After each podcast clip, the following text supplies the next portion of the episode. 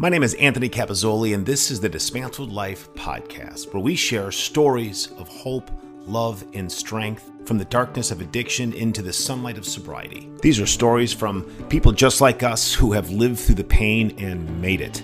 No matter how bad it gets, just know that you can and will recover. It takes work, it takes hard work. Each week, we talk in detail about what it takes to make it, what it takes to beat your addictions. I am a recovering addict from alcohol cocaine, and nicotine. My addiction started in eighth grade. I am now 50. I had over 40 years of very bad habits to break. I hit rock bottom hard. More than once, I nearly died. I would have left my wife and two young children behind. I've been clean and sober for nearly three years. I completely dismantled my entire life and rebuilt it from the ground up. I believe to make it in recovery, it takes a physical, mental, emotional, and spiritual approach. It takes a positive mindset. It takes hard work. It takes a village. Join me weekly to learn from my sober superhero guests on the Dismantle Life podcast. Subscribe and follow on Apple Podcast, Google Podcasts, Spotify, or anywhere you listen to your podcasts. Check me out at dismantle.life. Email me at anthony at dismantle.life anytime. Please be sure to leave a rating and review anywhere you listen to your podcasts and let me know if you want to be on the show. Happy recovery.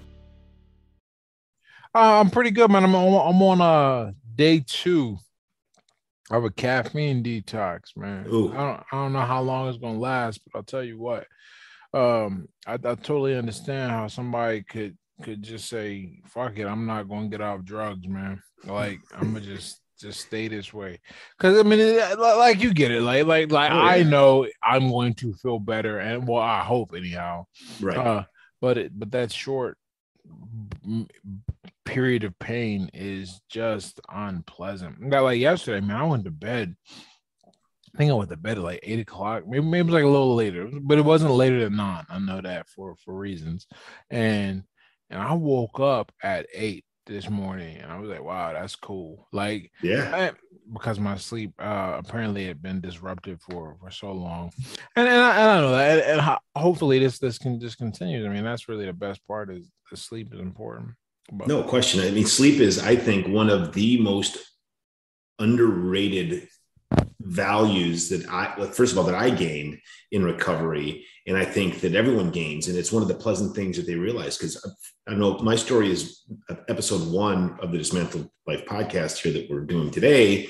And I was, um, you know, rampaging alcoholic and a cocaine addict. So my sleep was non existent. And if it did exist, oh, yeah. it was in small bites. And now that I can get um, almost unbroken sleep for a solid eight hours, like the amount of energy I have is unbelievable. And then coffee, for me, I, I I've limited myself because I started to replace my cocaine addiction. exactly coffee. yeah, that's exactly what happened. You start replacing it.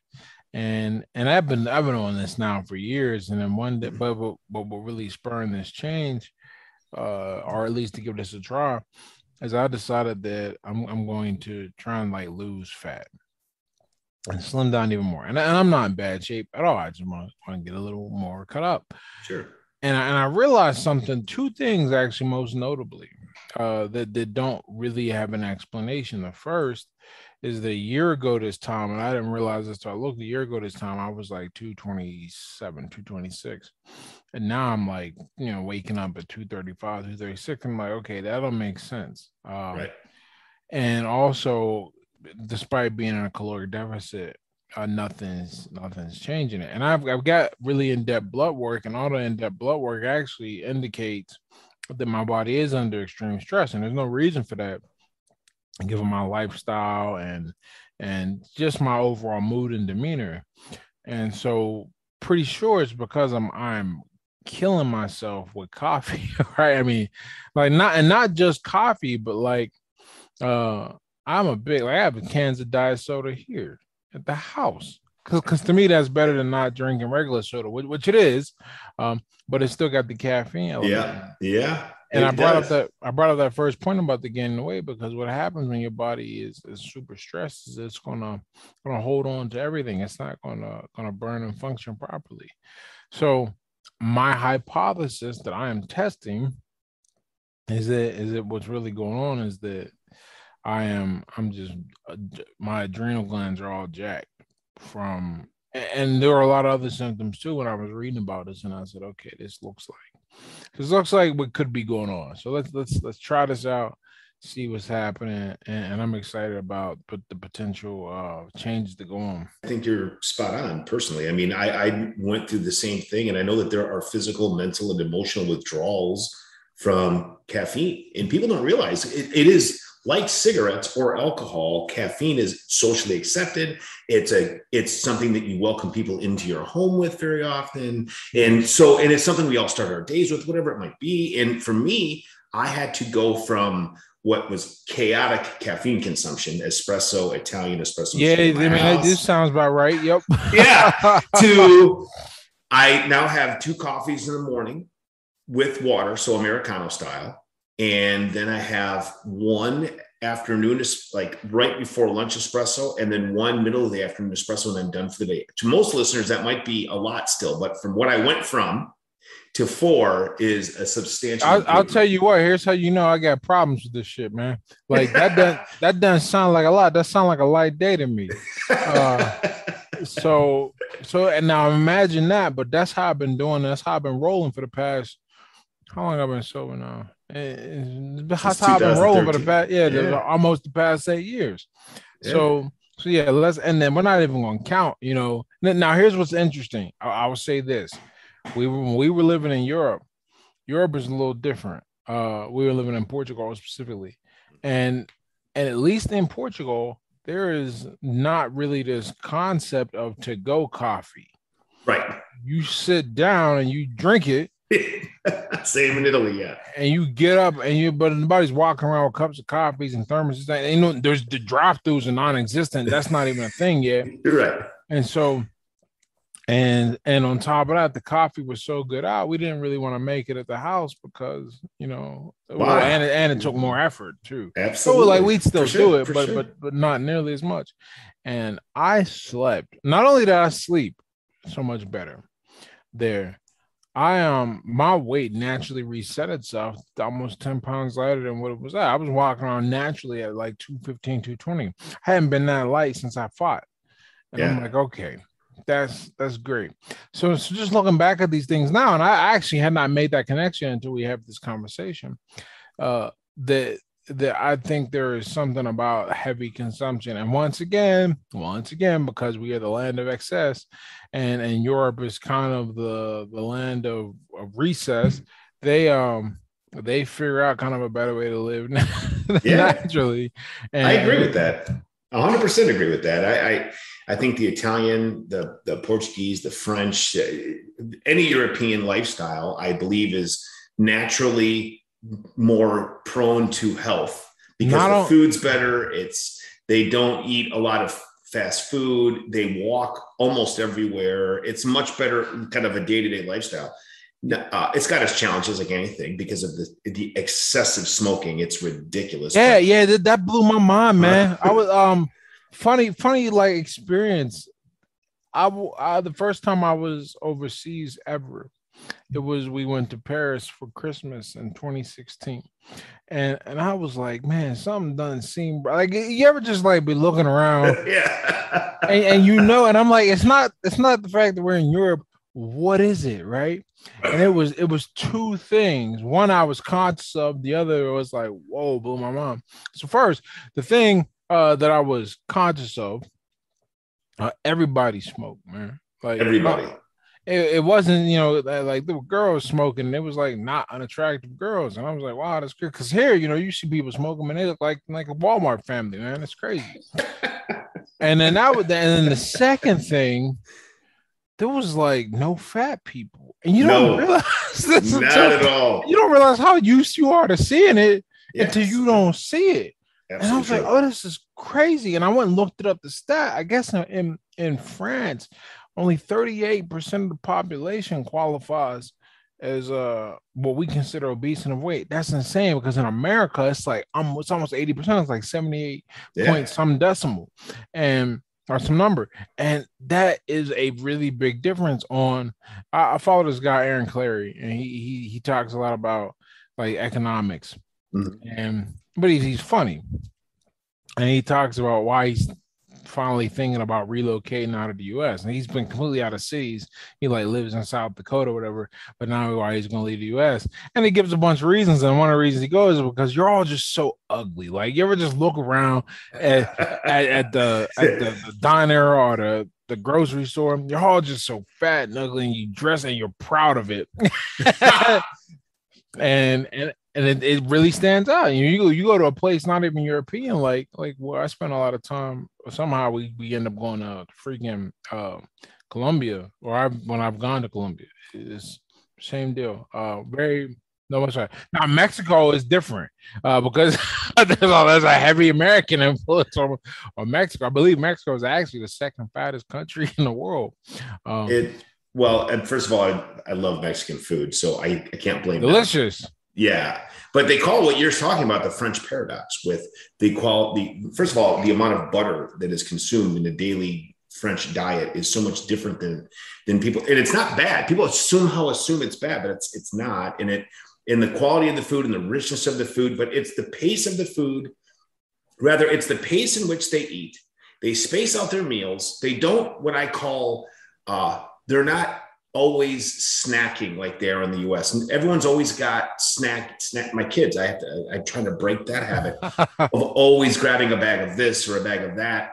So it's it's a combination of all of those things. And I think quality versus quantity is a big thing in the European lifestyle. The French paradox. I even throw, they don't call it this, but the Italian paradox is the same thing. All those pastas and heavier foods and breads and yep. things, but they eat all that and don't gain weight because they live outside. It's controlled volume. They don't have one like they don't in Italy, they would be shocked at the volume of food that is served in a restaurant when you go out to eat here. They're like, "What? Why do oh, you?" you you you, you got to get used to it when you go when you go somewhere else, and you're like, yeah. "Where where's the food at? Where's the serving?" It's like, okay, that's the large, and you know one of those things I got used to. and figure it out, but but it's good for you. It's it's so good for you. Yeah. And and how we live in in the United States is fundamentally unhealthy it I'm really not, is. I'm not saying that, that that America is the worst place. I'm not that guy. I think I think there's a lot no. of great things about this country. Absolutely. But but one of diet the, is not big, one of them. yeah, diet and and lifestyle even is not not one of them. Like like even this whole revolution now uh about working from home and and the, and the distance and the remote work, which really really rushed it in. Uh, that's not really going to change much because people are still because now what people are going to learn is that they never learned how to actually socialize and make real friends. Work was was their socialization. They're going to realize yeah. that because because I recognized it uh, when I stopped drinking. I've realized that most people don't know how to make friends outside of bar happy hours, and that those aren't really your friends. Those are yeah. people you drink with. You just your, your commonality is time and place. It's no different really than school. Your commonality is you happen to be forced together in this building for a certain number of hours. The only difference between school and a bar is you can you, it's kind of voluntary to come to the bar. Which you know I don't know if that's better or worse, but it is. That's just another condition of it. But uh, imagine, imagine, you know, you're you're a typical American. You go to school at 18, you go to college, and for those four years, you are forced into many different social environments and you yeah. think you and you have this vibrant social life and you realize when you turn 23 and you move someplace else you don't know anything about making friends right you don't you don't know anything but what you do know is you know the bar you know the drinking scene and i think this largely contributes to uh, any of to a lot of people's alcoholism the the um the unhealthy bond they make to socialization and the good feelings and the booze right i know that happened to me and fortunately i had an experience that, that led me to recognize it but you you take that and then you put it uh, and then time marches on. But but but you realize, okay, I, I, go to work and I talk to people at work. That's cool. Well, now yeah, you're not even doing that. So so I I think, and and this is really bad. Um, I think really bad with our our um, I guess younger millennial, older Gen Z crowd, right? I'm now I'm now I'm officially what a geriatric millennial, which is crazy to me that that's even I, you know, I, I, didn't make that phrase up, man. I read that, I think, a New York Times article, man. They referred yeah. to us as geriatric millennials. I'm like, God damn, man, I'm 36. like, yeah, like I'm not oh, geriatric anything. Yeah, exactly, exactly. But yeah, I guess that's a that's a thing, and there's a whole yeah. set of memes, and you look at them and go, Yeah, I got that. I remember that. Wow, you guys are right. I don't like the phrasing, but what you're describing is correct. Two things I'd love to cover is your relationship with alcohol or uh, addiction and your recovery because you've been sober since 2013. Mm-hmm. Would love to dive into that. Um, no gladiator school stuff. It's not what this podcast is about. It really is about the genesis of the process, like much like you described. What when did you wake up and realize like what was life like pre-addiction? What was life like when you were in addiction, like full throttle, and and that, that is not a technical term except to say that when you realize, oh shit, I have a problem, and then they was there a moment, about it? yeah, like, was there a moment when you had a I call it on the show the everything and nothing moment. Some people, it is a nothing moment where they just say, I am done. Others, like me, hit rock bottom very, very hard, five, six, eight times. Um, so I'm curious about that. And then what life is like after. And then I have to thread in boxing massive boxing fan, and I I, I box and I love it. Never, oh, no kidding! I, I just I realized when you got the title boxing hat on, man. That's yeah, excellent. yeah, absolutely. And I, I, I wasn't going to say nothing about it, but since you brought it up, yeah, that's uh that's cool, man. yeah, I I it is my it, in fact boxing is what saved my life in recovery. Um, because without it, I wouldn't. I I latched on to boxing as a step in my recovery because I gave up all the alcohol and the drugs and I, you know, I went through the recovery process and I just started working out. And this is your episode, not mine, but I would every morning I'd go at 5:30 to the boxing, the title boxing gym by the house, and I would work out five days a week, Monday through Friday. Then on the weekends, I'd go at the like the 7 a.m. And it saved my life, man. It gave me purpose. And I hit the mitts, we hit the bags, we hit all that stuff. The only thing I didn't do is get punched in the face. Like I never went in the ring. I was gonna say, did you take a fight? no, I, I, never took fights because you know I'm I started at you know in, in like late 40s, and I I just didn't think getting knocked out would do me any good, man. So, yeah, you know what? I was just telling somebody right before I got on this call with you, man. Boxing is is, is a young person's game. It's stupid uh, because it's stupid. So you got to be you got to be stupid, and you're stupid when you're young. Absolutely. You gotta but have dude, nothing. You gotta have nothing to gain. Nothing, nothing to, lose. lose, I guess. But dude, the, the I love the I love the ability, the, the mental, the emotional control of, you know, the timing. And I, I love the whole process of it. I love the whole workout. I love the dedication of it. And I love how the great boxers get are great because they train to be great. Like there's no one that's naturally gifted. I don't believe. Right. No, no. I mean, and, and if they are, they're still not. You you you'll get you'll get waxed by somebody. I, I fight guys that are like that are like legitimate division one level athletes and many of them actually because because of a, a, program i was part of and got recruited into and i'll tell you that doesn't matter it did like like athleticism helps but it's not until you develop some skill right. with that and you and not just the skill but kind of the um the mental fortitude temperament to to be in there and and stare down punches because that's a very unnatural thing, but it's something we all have to learn how to do.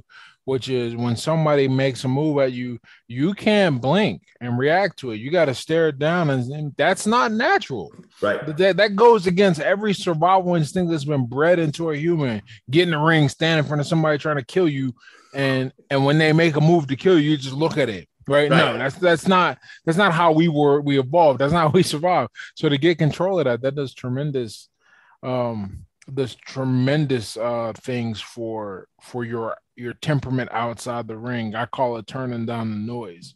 You get like nothing oh, really nothing really bugs you. Absolutely. I, I love, I love the time I for, I love the the strategy of boxing. I, the, it most wins come from combinations in in the strategy yeah. of the movement, like the ring IQ and the strategy there. Like tough guys don't do well in boxing because you you it's not just about taking a punch; it's about giving the right.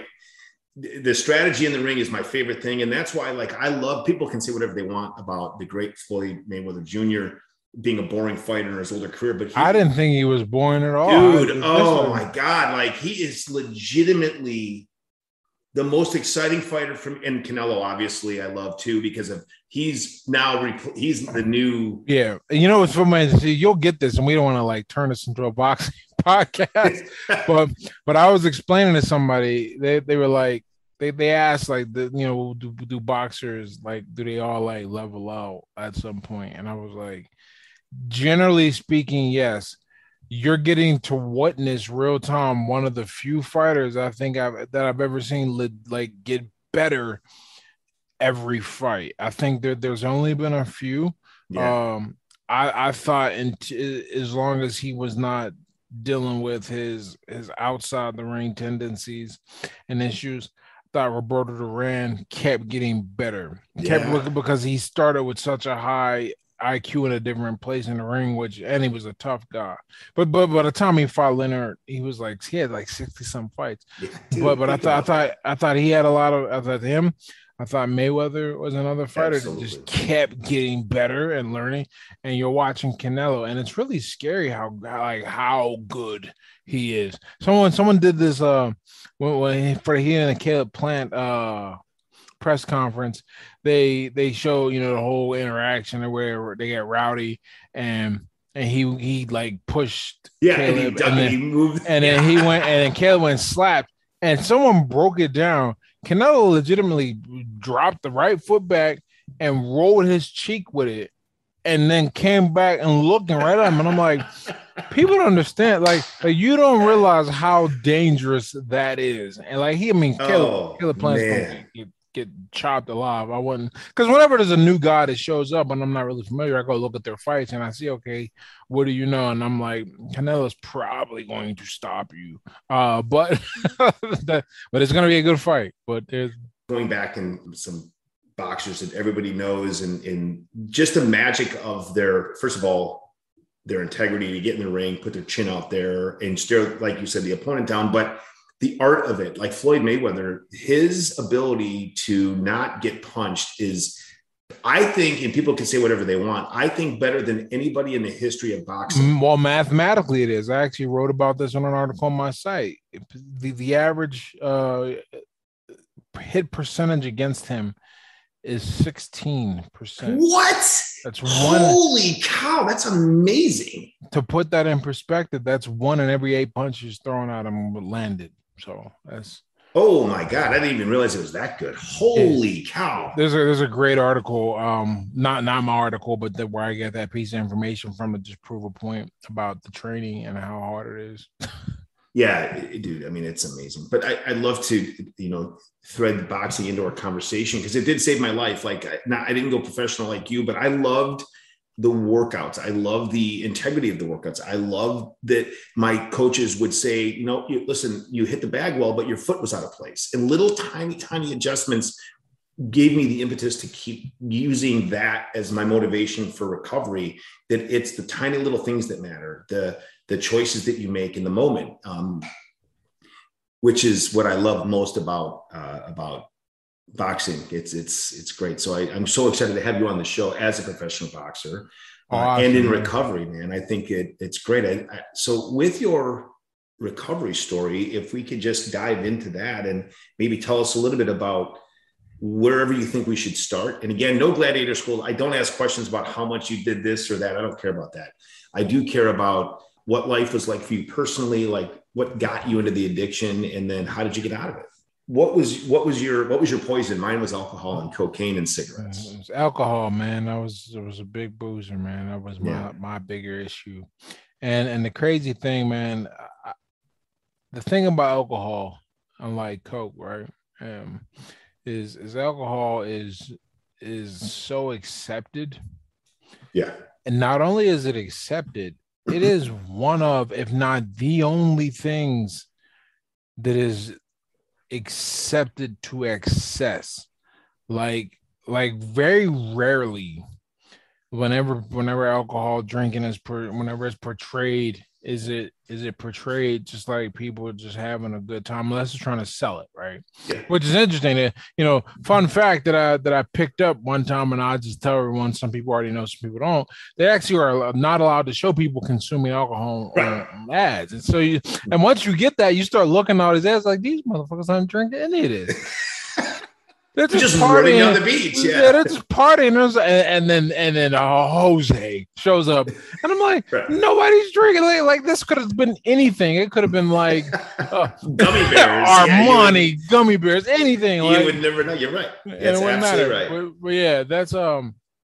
But I do say that because like in the media, they they're not uh they're not beholden to such limitations, and a lot of times you get you see uh this this this culture that springs up about drinking excess and, and that becomes like what what makes a good party. I mean, when I was in my my my early twenties, I mean, a lot they bound up with two things that made a good party. The girls, they were gonna be there. How how many girls coming through, right? Yeah. And and you know how much alcohol you got, what you got to drink, and it's that's crazy to me, right? Because it was now everything is about connecting with people, and that's how how I had to make it, and that really helped me with my sobriety.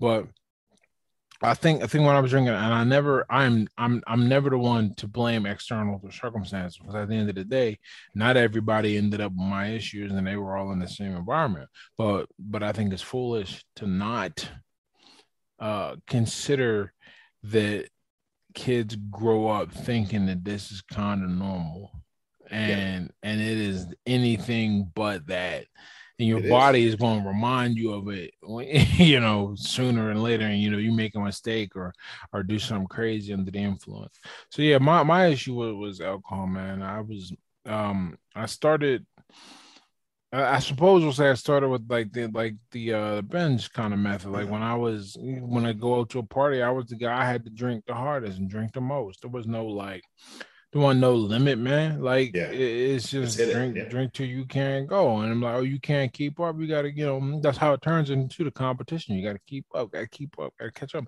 Right. And then uh after a few years of that, it turns into uh not just the weekend. All right. It's not yeah. just Friday, Saturday, it's it's finding a Tuesday night spot, finding a Thursday night spot. Oh yeah, yeah. Or and, even not to interrupt, but uh, I lying it, kind of leaning into what you said about it being socially and, and almost gratefully accepted. This five o'clock somewhere bullshit. Yep. Or, oh man, I was get when we were we were coming to that man. Yeah, and then and then when you when you think about I, I kids, I would go to family parties or kids' birthday parties. There would be more alcohol than gifts Right. Oh, it's, it's, it's unbelievable. And then yeah, then you move into then then I moved into the kind of the, the day drinking thing because at first they kind of when you coming up it's like oh man you an alcoholic if you drink during the day and then like right. it, it, turns into the cool thing to do so you start so I started I mean I actually and this is right around the time where I knew you know some shit had to change. Um, I was like modifying my practice schedules to like make sure I could go drink at the the, the happy hour spots at five o'clock with my people. Because there was this place we used to drink at. It was called Garage Door, uh, down down in a college campus where I would, sit at, and they had this stoop where you would sit and it was open. And see, see the girls walking up down the street. You yell at them, you talk to them, whatever, and it was a good time. Or you just drink and just enjoy the sunshine. And they had the food. It was terrible. I mean, I, I could get away with it. I'm, I'm that's the one thing I miss about fighting, man. I can eat anything. I mean, like, right? and, and, and, have tr- and have trouble keeping weight on. Right? Yeah. We're not even talking about gaining weight. I couldn't. I couldn't stay above two twenty five for the life of me, uh, if I wasn't like throwing trash down my throat. Right. But uh, yeah. So so th- that was that was a thing, and then and this is this is probably what like most people would consider kind of normal, right?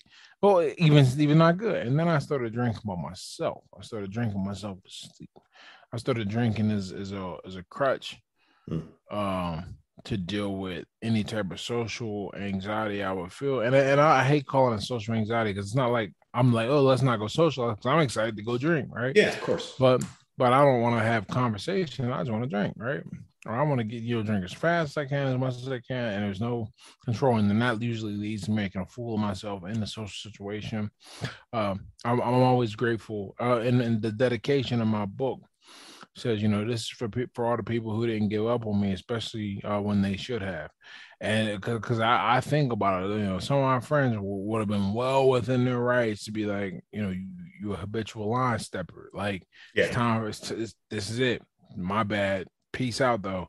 And but none of them did that. None of my good friends, anyhow. And I was, I'm real grateful for that. But that's how it goes, man. I, I didn't wake up one day and I'm like wondering how I got where I got, and I know I drove my car there. Like it didn't, it didn't start that way. Yeah. Uh, it, it, ends up that way because you start feeling like you know you in many ways you're chasing a dragon, man. You chasing no doubt. You chasing whatever you got the first time you you you drank, whether that was some good feelings with a bunch of people, uh, or maybe you you you met up you, you hooked up with a girl and you were like yeah that's the key. I gotta be drinking having a but it's all it's all an illusion man because it's low quality uh fun and low quality enjoyment. Mm. and it comes at a tremendous cost and you're gonna pay that cost eventually right? Definitely. Um, yeah there's nothing's it, free that's for sure. And and it's and it's really a matter I, I i say you know you can you can get in front of a problem and get a discount on it or you can try and run from it and you're gonna pay a tax. But no matter what, you're gonna have to deal with it. And for me, I'm really I'm I'm I count my lucky stars, man, because my um my moment of when I decided to finally put it down for good because I had tried before because you know there was the there was the moment I stopped drinking you know December twenty third yeah. my full first one day and then there was a period two years beforehand where I was like man maybe I think I got a problem man. Let me let me talk to some people about this. And then and then cycling through different like oh I'm gonna try this. And try and go sober for thirty days try and stop drinking yeah. forty right?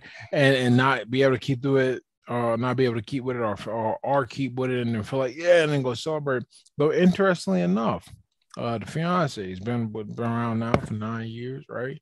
Uh our first date uh happened to be one of those 30 day periods and i'm really happy for that. Yeah.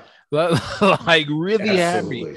happy in, in fact um she has not ever seen me intoxicated, which is uh, which is a really interesting. Like like it's one of those things that like you you get to walk around with this kind of proud badge on it because that that strain has never been on the relationship. I always yeah. and one of the things I said when I got sober, I said, you know what. If I, I, when if I piss people off, I want them to be pissed off at me, not because I was under the influence. Because I can't do anything about that except you know kind of admit I got an issue, but it still affects the other people. Mm-hmm. Um, but this way is all good. But um, the, the, the that aside, I I decided um, it was one night I, I come back from the from the army, and this was kind of really what started it. Uh, when I went away for basic training, because I enlisted when I was late, when I was older. I enlisted at uh, I think I was 27 or 28, one or the other, somewhere there. Mm-hmm. I enlisted, and when you go to basic training, you don't drink, all right? So it's 10 weeks, nothing, and a lot of silence to myself, right? And I start reflecting on things. And at this point, I'm still like, man, I can't wait to get out here and get a beer, man. I'm like, like, like I was like asking about it, like when are we allowed to have a drink? Like, oh, we go to AIT. We get to AIT, right? Which is the Advanced Individual Training for your MOS in the military. For anybody who doesn't know all those, those Army acronyms. So do my my my my um AIT over Fort Lee, Virginia. And um, you still can't drink. You know, they don't serve alcohol on base, man. That's crazy, right? uh, when you, but when you go off base, you can. But it, but but it's still an AIT. You got to get like passes and permission to go off base. So I actually don't have a drink at all AIT except one time we uh me and some guys we we went out and we saw a bad grandpa and we went to the liquor store though and we bought some bottles to pour in the the cokes in the theater right? It's crazy right? That's how serious we, we was about it. Uh and I came back and that was the extent of it but I thought about it. And then and then when I get out for good I come back uh when I get out from my training for good. Uh, I come back home is in the end of December I go out partying one night and I wake up uh at my boy's house. I don't really remember how I got there, but I know I drove my car and I was like, okay, let's think about this. And then now I'm now I'm having the moment. I did I dodged a bullet again. That's how I feel. I feel like I got lucky. Dodge a bullet. Um and I and I start thinking, I go, okay, I get now I'm subject to the Uniform Code of Military Justice if anything goes wrong. My professional career is just getting started as a boxer. I'm reading the reason I enlisted is so I could go back to school. So I said I'm gonna roll and roll in school now. And and I just met this wonderful, this wonderful young woman who who like she came down to see me. She came to see me graduate at basic training, and she came to see me at um for Thanksgiving down in uh, Fort Fort Lee, Virginia. And so I said, "Wow, okay, it looks like there might be something really, really solid here." And and what can mess that up is my relationship with alcohol. So I thought and thought, and I just looked and I said, you know what, this is it. I texted my friends. I said, look, I texted them after my first AA meeting. I said, look, man, uh, I if if you guys don't want to like kick it or hang out, I understand. But I, am just letting you know, man, I got an issue and I'm getting help with it. I'm getting control of it. And fortunately, they were all very supportive. Uh, but right. you know, it's one of those things you're afraid of. You're gonna lose your friends. But but I consider that uh, a lot of times. I think about that when I was saying, you know, if you get in front of a problem, you get a discount. Hmm. I had waited until something bad happened, like legally, you pay a tax. Because, because you know, two years later, we we were driving up to uh, me, me and the girl. We were driving up to. Um, uh, we we drove to Quebec City, which is two hours north of Montreal, and we drove from Pittsburgh to Montreal, wow. which is which is not a short drive. No, that's a cruise. That's a that, is, that was about we drove twelve hours, and I remember it because I did all the driving, and I remember it was, it was easy though because uh Serial had just come out, the Serial podcast, and it just finished. So I listened to the whole thing, and it was fascinating, man. I was like, wow, this is great. Yeah. I didn't need anything else, and I was hooked. But um, but when you cross we crossed over the border in New York, show passport, it was all good. I remember thinking, man, if I had got a DUI, this trip would not be possible. And then she'd have to live with explaining all these people that like, you know, he's got this DUI or whatever. So uh there was that that was the, the issue. And then the other thing, man, like like the friends that I had kind of pushed a little bit, uh, and, who would have been within their rights to be like, we not we not messing with you anymore. They, you know, no one takes you seriously the first week. Right. Because every because that because after a hard drinking, everybody goes, I'm never drinking again. Yeah. They, they they take you seriously the first year though. And after that, they're a lot more willing to look past and forgive your behavior because it showed because because you got in front of before for like the law had to. Yeah. Right. And, and, you know, I went and apologized to every like when I was writing my book, I apologized to a lot of people because I was remembering a lot of stuff.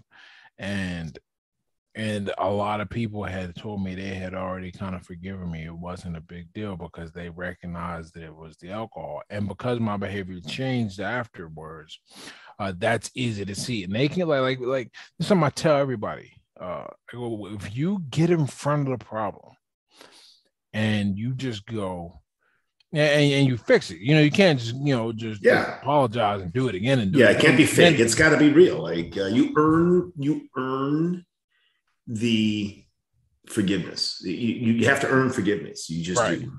Exactly. I, and I say, look, no matter how badly you messed up, if you didn't do something like super, like like truly heinous, like like rape somebody, or like right, or or like do something irrevocable, like kill somebody, uh, then people will generally forgive you and work with as long as it shows that you have changed and you're like legit, like like you know like now no one can question you know how you know i said i'm gonna be eight years this december. And okay right like not drinking like like it's a real life thing i'm real serious and i was serious about everything i was trying to do. Yeah. and so so the approach is different that way well for, i love that because i i think that you in order to recover or to do anything well you, there takes discipline and it takes effort. It takes you you you you have to sacrifice. And i and so i say that because people listening and, and i'm making a point that a lot of people listen to the show who are still in active addiction because they're still drinking and, and doing drugs and doing whatever. And to them i say you can do it. You can do it. You have to choose to do it. There is no magic bullet an aa meeting won't do it it's you who does yep. it you have to do it and then when you do do that when you put that shit down you stay committed and you don't tell people you're committed. You just are committed. The less flashy you are about your recovery, I think the better you're going to be. Meaning that you can't tout, like you said, uh, hey, I'm a weekend, nobody gives a shit. Nobody's paying attention. In fact, they're probably mad at you that either you're not partying with them or they're mad at you because of some shit you did in your Yep. up. They're still mad at you. Yeah. Do it exactly. And then, so like you have, first of all, I want to point out the magic of your Instagram page uh, to anyone out there. Um, if it's a, it's a combination, of, I'm guessing of Twitter and your tweets em- embedded into some really cool images Yeah. on Instagram, man. But I'm going to read a couple because it fits in perfectly with this. If you do you mind if I read a couple? Oh yeah, no problem, man. So one of them um, I saw today. The common denominator in all of your problems is you. Amazing, dude. Uh, I love this one too. How easily someone is offended is in direct proportion to how stupid they are. I love it. And and then there's one, and it's at first it took it, it threw me because there was a clown image in the background, but there's a point to the clown image. Hmm. If you don't occasionally think of your old behavior and cringe, did you really even grow? And I, I, I picked those three intentionally because I think they fit perfectly into the process of recovery and the process of self-improvement. Yep. Even if you're not in recovery, like the you you have to. I look back on shit that I did years ago and think, what the What was I hell? thinking, oh man? my god! And so, first of all, do, do you all of your quotes are original? I can, Yeah, I, I, I man, I, I take that shit so seriously. Like, yeah, you know, I, I don't care if someone rips me off. I mean, it's gonna happen because I, I think, you know, I, I forget better stuff than most people come up with, right? But like everything that I write, that, that I put on my page, if there's not a quote around the quotes around it, that that's me. I Yeah. wrote it. And if I took somebody's stuff, I put quotes around it. yeah. And, and what I do is I, I'll credit them if I can credit them, and if I can, I just put quotes around it. right, Uh, like is if it's somebody I see on like Facebook who's not because look, man, um, because I've, I've built up so much credibility as as a writer and, a, and I guess and I hate the, this word, but whatever, it's the best one we have, a thought leader, right? Uh, It's a great that. Yeah, you've earned that all day. that like all it takes is one piece and then and then people start digging at everything else and maybe somebody i had somebody you know, you're never gonna believe this. this this is crazy this is how much people rip shit off right uh in 2018 i accidentally deleted all of my tweets right Mhm. but fortunately i had like two weeks beforehand just downloaded my archive so i lost like two weeks of stuff Right. so i was just you know putting so whenever i didn't have any idea or something i just put some out from the archive Mhm.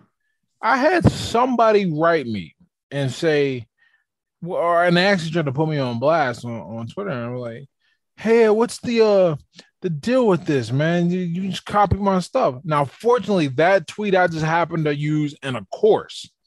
So I had the actual tweet and the date stamp on it. Oh man. Yeah. So I said, nah, man, you copied me and sent this over.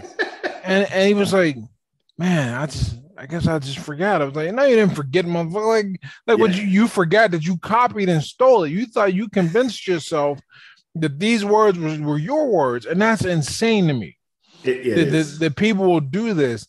And so, so, and, and now, you know, I just kind of charge the game, but, but, but, but it's the same way. Like I, I got a tweet about a crackhead, right? Uh, this, this gone pretty, this gotten pretty popular. And, and every now and then, uh, someone will accuse me of having ripped it off. And I got to go to, cause, cause it's one of those tweets that got deleted, but when I reposted it, it went just as popular cause it's a good tweet.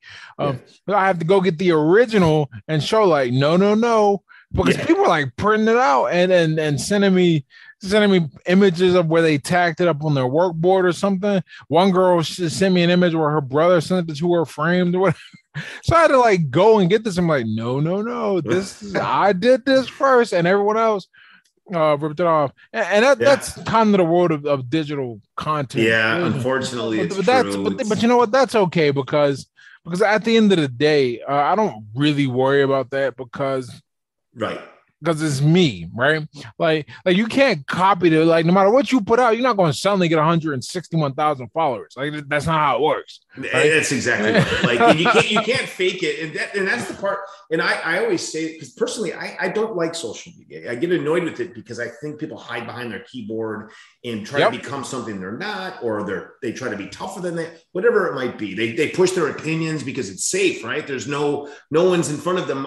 Not not saying getting violent, but at least maybe being politely confrontational. It's you could be a dick on social media and then show people how tough you are. Look at this tweet I sent. Doesn't mean anything.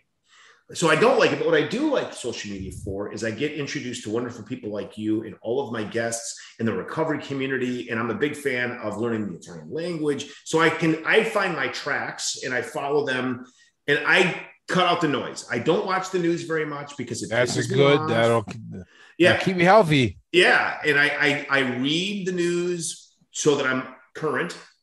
I don't watch the news because I don't need to hear you know people just parrot like just yapping about the news. I don't care about, and I think the news has become very much like those crazy, insane football analysts who say something like the key to winning this game is to score more points. Well, no shit. You know, or something that the defense failed because they let them score three touchdowns. Like we well, know that. that. Like, and I think that the media has largely become talking heads in that regard, where they're not saying anything of of what I'll call meaningful output. And to that end, uh, I have to read one more of your wonderful uh, quotes because I, I, I think this one embodies the the courage it takes to live a good life, if mm-hmm. you don't mm-hmm. mind. And it's oh yeah, no problem, man. A hundred years after you die, there will be no one left who directly remembers you. Don't let their opinion stop you from living now. That gives me the chills when I think about it because so many people are afraid to take the step to you to live, to, to maybe even go and not be a conformist. You don't always have to agree with people. You don't have to be a dick, but you don't have to agree. You can do your own thing politely. You can be yourself and be proud of it. I am a fantasy geek. I read a ton of like Lord of the Rings and Dungeons and Dragons, and I'm very proud of that stuff. And I can do that and be uh, in love with boxing and in recovery. Yep. And and I say that. And what I what I love about this quote is it really is your choice to live your very best life. And no one but you can stop you. And as soon as you get that out of your way, like you did with recovery, with your writing, the fact that you are a ranked chess player, uh, and all these great things, dude. I, I love what you are doing. I love your Twitter page, your your your uh, your tweets and Instagram. I love how we got connected, and I love that you're fucking real, dude. I dig that because it's rare to meet people who are intelligently real. Like your quotes are spectacular. I'm oh, thanks, thanks. You know, you know, all I'm doing is like taking my perspectives and experiences, and, and I try to put out things that are helpful or useful, right. or give peer make people laugh or whatever. Because the way I look at social media, I look at this like a gift. Um, where this gift came from, who knows, right? Right. Um, but but it's like it's like a gift. I, I look at it a lot. If you the, the, two movies I always reference when I talk about Twitter are Contact and Arrival. It's like the aliens gave us this, and we got to see if we what we can do with it. Right. And and if we kill each other with it, we're just want to take it away and let yeah. us. Um, but I take my responsibility on here very seriously because I'm, I'm lucky to you know combination of who I am and what I went through and how I write in my mind for doing that has has given me an audience and a platform. Now I could I could totally wreck that audience and or I could yeah. use it or do something else with it. I have to explain this to a friend of mine all the time where it's like he's like you have such a big audience. Why don't you ever talk about your political views? I'm like because I have such a big audience. like like if if if I'm incorrect, imagine yeah the damage I could do. Just because I feel like I'm right doesn't mean I'm necessarily right. Uh, so I don't that's, I don't yeah. do that. Instead, I try to do things and put things out that can you know have a people can I, I, I, have, I have a sense of humor on this thing. You know, you gotta have fun, or or like or put out something valuable that people can use and, and helps them think and helps them get through stuff. Um, that's the best way to use, or at least in my opinion, the best way to use this because because the last thing I want to be is wrong with with such a huge platform, and no one has that kind of like. A big pet peeve of mine is abuse of power in mm. general, right? Yeah. So I try to think about the responsibility that comes with having this power. And this is power. Like, I mean, and it's real power. Like, like I can, you know, if I wake up tomorrow and decide I need to like buy some for five grand, I know exactly how to generate that five grand from the internet, not from my my, my, my um my bank account, but to go put some out and boom, it'll be there within 48 hours, generally speaking, because I understand that this that's reach and this outreach. That's power. So I don't want to like yeah disrespect it. I, I agree. I, I think that there's an art and a science to sharing your opinion and doing it well. Like it's not about pounding the desk harder than the guy next to you or the girl next to you. It's about doing it with purpose and intent to do better. Um, I think if you share an opinion in a positive way, that's a wonderful thing. If you do yeah. it, if you do it to belittle someone or because I'm not on the same side of the political aisle as you, then that's ridiculous. Like it, it, it you then that misses the point.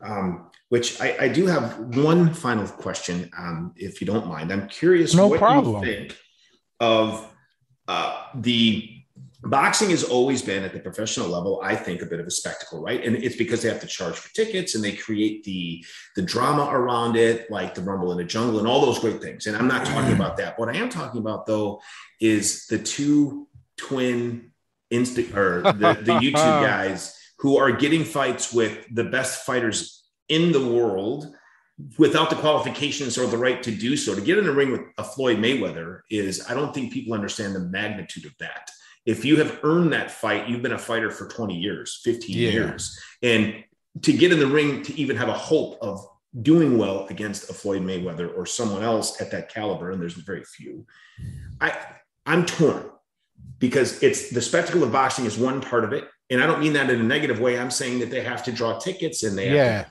pay the banks and the purses, and I get all that. But I think that I love the grace of boxing, and maybe I'm a maybe I'm a maybe I'm naive. I I don't care for what they're doing with that stuff because I feel like it degrades the art that these these fighters have earned the right to become. That's what bothers me. Okay, so I, will give you my my opinion on it. I thought, I mean, not not long and hard, but I guess I've I've thought about it. Uh, generally speaking, overall, I think what they're doing is a very good thing for the sport. Uh, really? And when I say good for the sport, I mean good for the fighters, not necessarily uh, the management or promotion. Because here's what they what they've done: they they've oh. demonstrated that boxing can be decentralized. They've come in. I see that, yeah. And right. they right. went and created trip. What is it, Triller or something like that, right? Yeah. Uh, Yep. And and in doing so, what they've done is something that the boxing world has generally been reluctant to do, which is embrace change and empower the fighters. Yeah, the and, and, and really, fight. it's more empower the fighters that they don't want to do. Right. But what he's showing is something some of the smaller local promoters have done on a smaller level. They just don't have a name like Jake Paul with them. Is what is is they started streaming their fights online, right? So people can see them. The problem is most of you guys who fight on a card that's going to do that, uh, they don't either the promoter doesn't have the, the know how to do it. Most people don't care about the fight or whatever. Like, like I could probably go if I decide I wanted to fight, I could probably go uh, to a promoter and say, I'll do this. If you stream the fight, we'll sell these tickets for $25 a piece. I'll let you take 20%. I'll take the rest. And he'll look at me. And most people go, You're crazy, 20% because you're the other way around. But I'll go, There's not a single person the rest of your car combined won't make half of this if I sell to one percent of my audience because that's how how big it, my audience is. Okay. Yeah. So what what they're doing, you know, is is showing the fighters and showing the world really you ain't got to go through the through the top ranks, the golden boys, the zones, the you know all, all those the gods and tutors. Like you don't have to go through all those yeah. those mainstream promoters. There's a way to do this uh, where you don't get screwed royally yeah. by the money made because people don't understand fighters don't make any money and it's not even it's not even a necessity or it's not even because the promoter is greedy. It's just like you got an arena that holds, we'll say 500 people, on, and that's a good place. I, I, don't think I've ever actually been to a local show that right. can hold 500 people. Uh, and let's pretend on average each of them pay 50 bucks to make the math right. So right. you got 250, you got $25,000 you made on that show. Uh, you got six fighters on that show. Uh, but you also have the insurance. You got to pay the reps. You got to pay the ambulance. You got to pay the cover charges to be in there. You got to pay for the yeah. concessions. Probably got to pay for security. Like, it's not a profitable biz. And what they're showing us, okay, we can do this profitably and we can do yeah. it differently. Showtime, look, man. When I follow Showtime, Showtime, these motherfuckers, man. Look, they uh. they knocked down what I what they were going to pay me because because it wasn't the level fight because they gave they had two co not co-main events for like undercards, and I was supposed to get a certain amount for the undercard, but but they changed that. If that was a streaming show where we didn't have to deal with a big network and we could just do it directly, there would be not no knockdown because everybody would be coming in and paying and being on the show. Uh, you know, it really is just a matter. I'm surprised no, it took someone so long to do it. I didn't think of it that way, but you are I'm grateful that I asked the question because what you've enlightened me. I didn't think about that, how it empowers the fighters to take control of their own destiny from a financial perspective. I have one, I lied at one more question. Oh, got I another answer. Share, yeah. I, I, I watched, I didn't watch, but I watched um, the, uh, after the fight was over and I, I, I was heartbroken to see Holyfield Belfort. Uh, oh man. To see a champion like Evander uh, lose like that broke my heart, man, because I think he, for me, is one of my favorite fighters because I think he's well centered. He's a great boxer. He's a great fighter. He's got a tough chin. He's come yeah. up the ranks. He's done it. I think if, if if you have to look at a shining example of a of first of all who's got raw talent. I mean, the guy is just a specimen. It's just unbelievable. And, and I think he's a graceful, wonderful man. I've never met uh, the champ, but to see I met him. Like I met that, him uh, twice uh, the the really? program I was in out in uh, L.A. Was he is he as amazing as I think? Yeah, he he's a be? cool guy. His balance is shot to shit, but like, uh, he's a cool guy. and that and that was eight years. Well, wow, ten years ago at this point that I met him. So, so you knew going into that fight with Belfort, he was oh, wasn't a chance, man. It was, hey, you know what's crazy about it? So like I like I don't I don't know any of the details of his financials. I can't guess. Yeah. But but what I do know is that is that I think every fighter thinks that they can go do it always because they're fighters. Yeah, because right? they're fighters. I, I mean, I get that. And and it's a real hard thing to accept that you're just not there anymore, especially when you just watch two guys in your age range and your era just go at it uh, Roy, Roy Jones, Jones and Mike Tyson, Tyson, but that, that was a very different battle uh, for lots of reasons. But Belfort, as I understand it, isn't even like technically retired. Like that, that's that guy's still out there. Yeah, he's an active fighter. Yeah, he's an active fighter, and, and he hasn't you know? been. A, yeah. Um, no, that was, I, I, thought that was a really. I mean, but with that said, man, he a grown man. He he decided he was going to do that. And he made his people, money, and his people that. couldn't, and, and none, none of his people talk could talk him out of it. We don't even know if they tried to or not, but if they they could or couldn't, yeah, you know.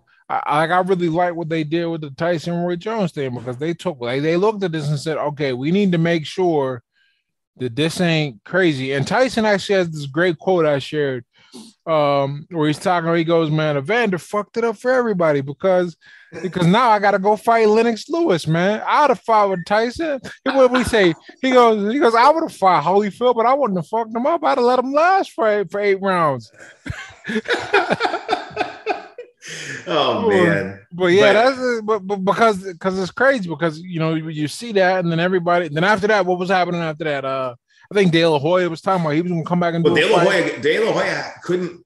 He was supposed to fight, and he and, and he didn't because he medically something had happened. But Anderson Silva got in the ring. And am I? Is this the right card? Because De La Hoya, I think De La Hoya was supposed to fight Belfort originally, stepped out, and then Holyfield stepped in last minute, and then Anderson Silva fought. Um, I can't remember his name. I uh, yeah, Tito Ortiz. Yeah. And then, uh, so I, listen, I'm, I'm grateful that they have the opportunity at their age, and I mean their age. Yeah, but one, and once again, right? Because and this is all because we we can take and decentralize things and pull pull guys together. But but man, that is I I think that that's a hard way to remember. That that's how and then remember, yeah. uh I think you're a bit older than me, but I'm a bit older than the typical person that was watching a Trill event for for for Paul. And that's a rough way for people to come back and remember Holyfield. Yeah. Like like yeah. with the with the Tyson Roy Jones thing, there was a lot of people that weren't even familiar with Roy Jones, believe it or not. I'm saying like, how is that even possible? right? They knew who Mike Tyson was because yeah. shit like like the hangover, right? Yeah. But Roy just kind of but, but yeah, that so so that's that's rough, man. But but I'm happy he got his money and you know. Yeah, no, I I I couldn't got it, and, that. and and that hopefully dissuades him from thinking he still got it. Do you think that Jake Paul with all his pressure. I, I don't I don't see him convincing um, Saul to get in there with him. I, I think Saul's no, gonna... um, but because he's got because realistically, let's look at this first. Canelo Alvarez is probably one of the few guys more popular than Jake Paul. Right. And, and this is really significant. yeah. This is, this is significant because that means that you can't put the pressure on him for a payday. Right. He doesn't care. He, he is the payday. Like yeah, he's the payday, right? yeah. um, secondly, he ain't 140 something pounds. He'll he, he, they don't want that fight. They, they might they, they might just be talking about that fight, but they don't want that fight because Canelo will put him in the hospital. Like yeah, they, oh, that, sure. that will be the end of Paul boxing if the refs don't step in.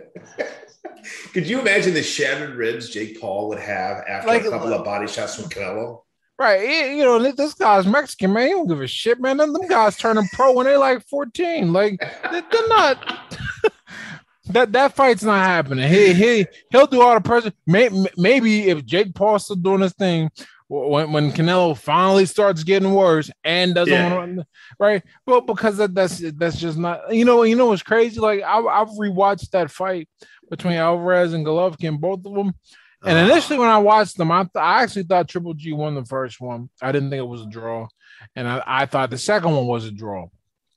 But uh, once once I, I saw that clip of what Canelo does to him punches, I'm like, Golovkin really wasn't hitting him.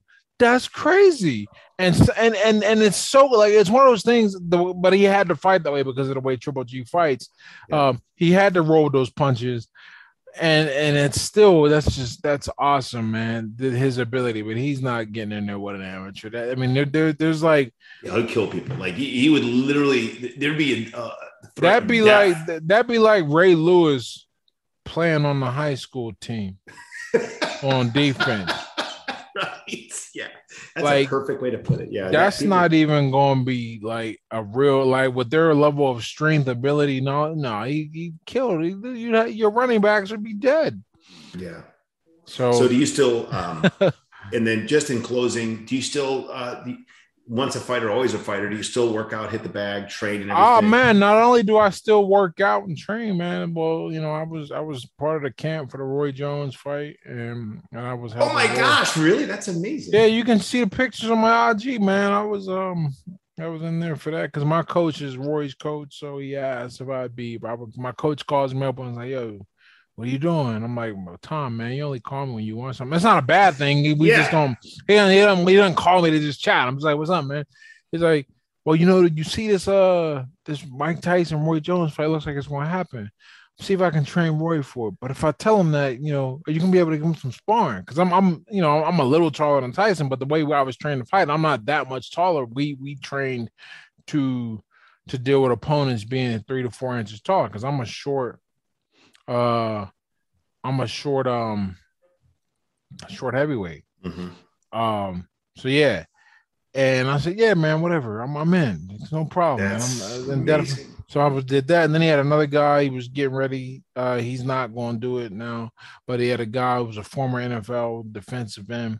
Get ready, and you know, I, I've I've been in the ring with some athletic dudes. That was that was not I mean, I it was it was fun because it was a fight, but it wasn't fun like as a human getting beat and punched. yeah, yeah, yeah. I, I, get it. So, so no, I stay, I stay in shape and stay good. I mean, like I I have though more or less completely abandoned any idea of ever getting in a ring uh, as a professional at a at an, at an, a sanctioned event, right? Uh, ever ever again. I'm I just like I just don't want it bad enough, man. My life is good. I don't want to train. Right. I'm working. I'm working off the stuff. Can you because you can't half step boxing, and I tried. Like when I was fighting pro, I was in school and doing the army at the same time. That ain't. I would if I could go back and do one thing over, I would have dedicated myself entirely uh, to boxing and done nothing but. But right. you know, it is what it is because ultimately my life is the way it is because I didn't do that. I love it. Well, Ed, it's Edward. It's been so wonderful to have you on the show, man, and it has been my honor. Thank you for helping make the Dismantled Life podcast great. I appreciate it. Hey, no problem, man. I really appreciate you having me on today. My pleasure.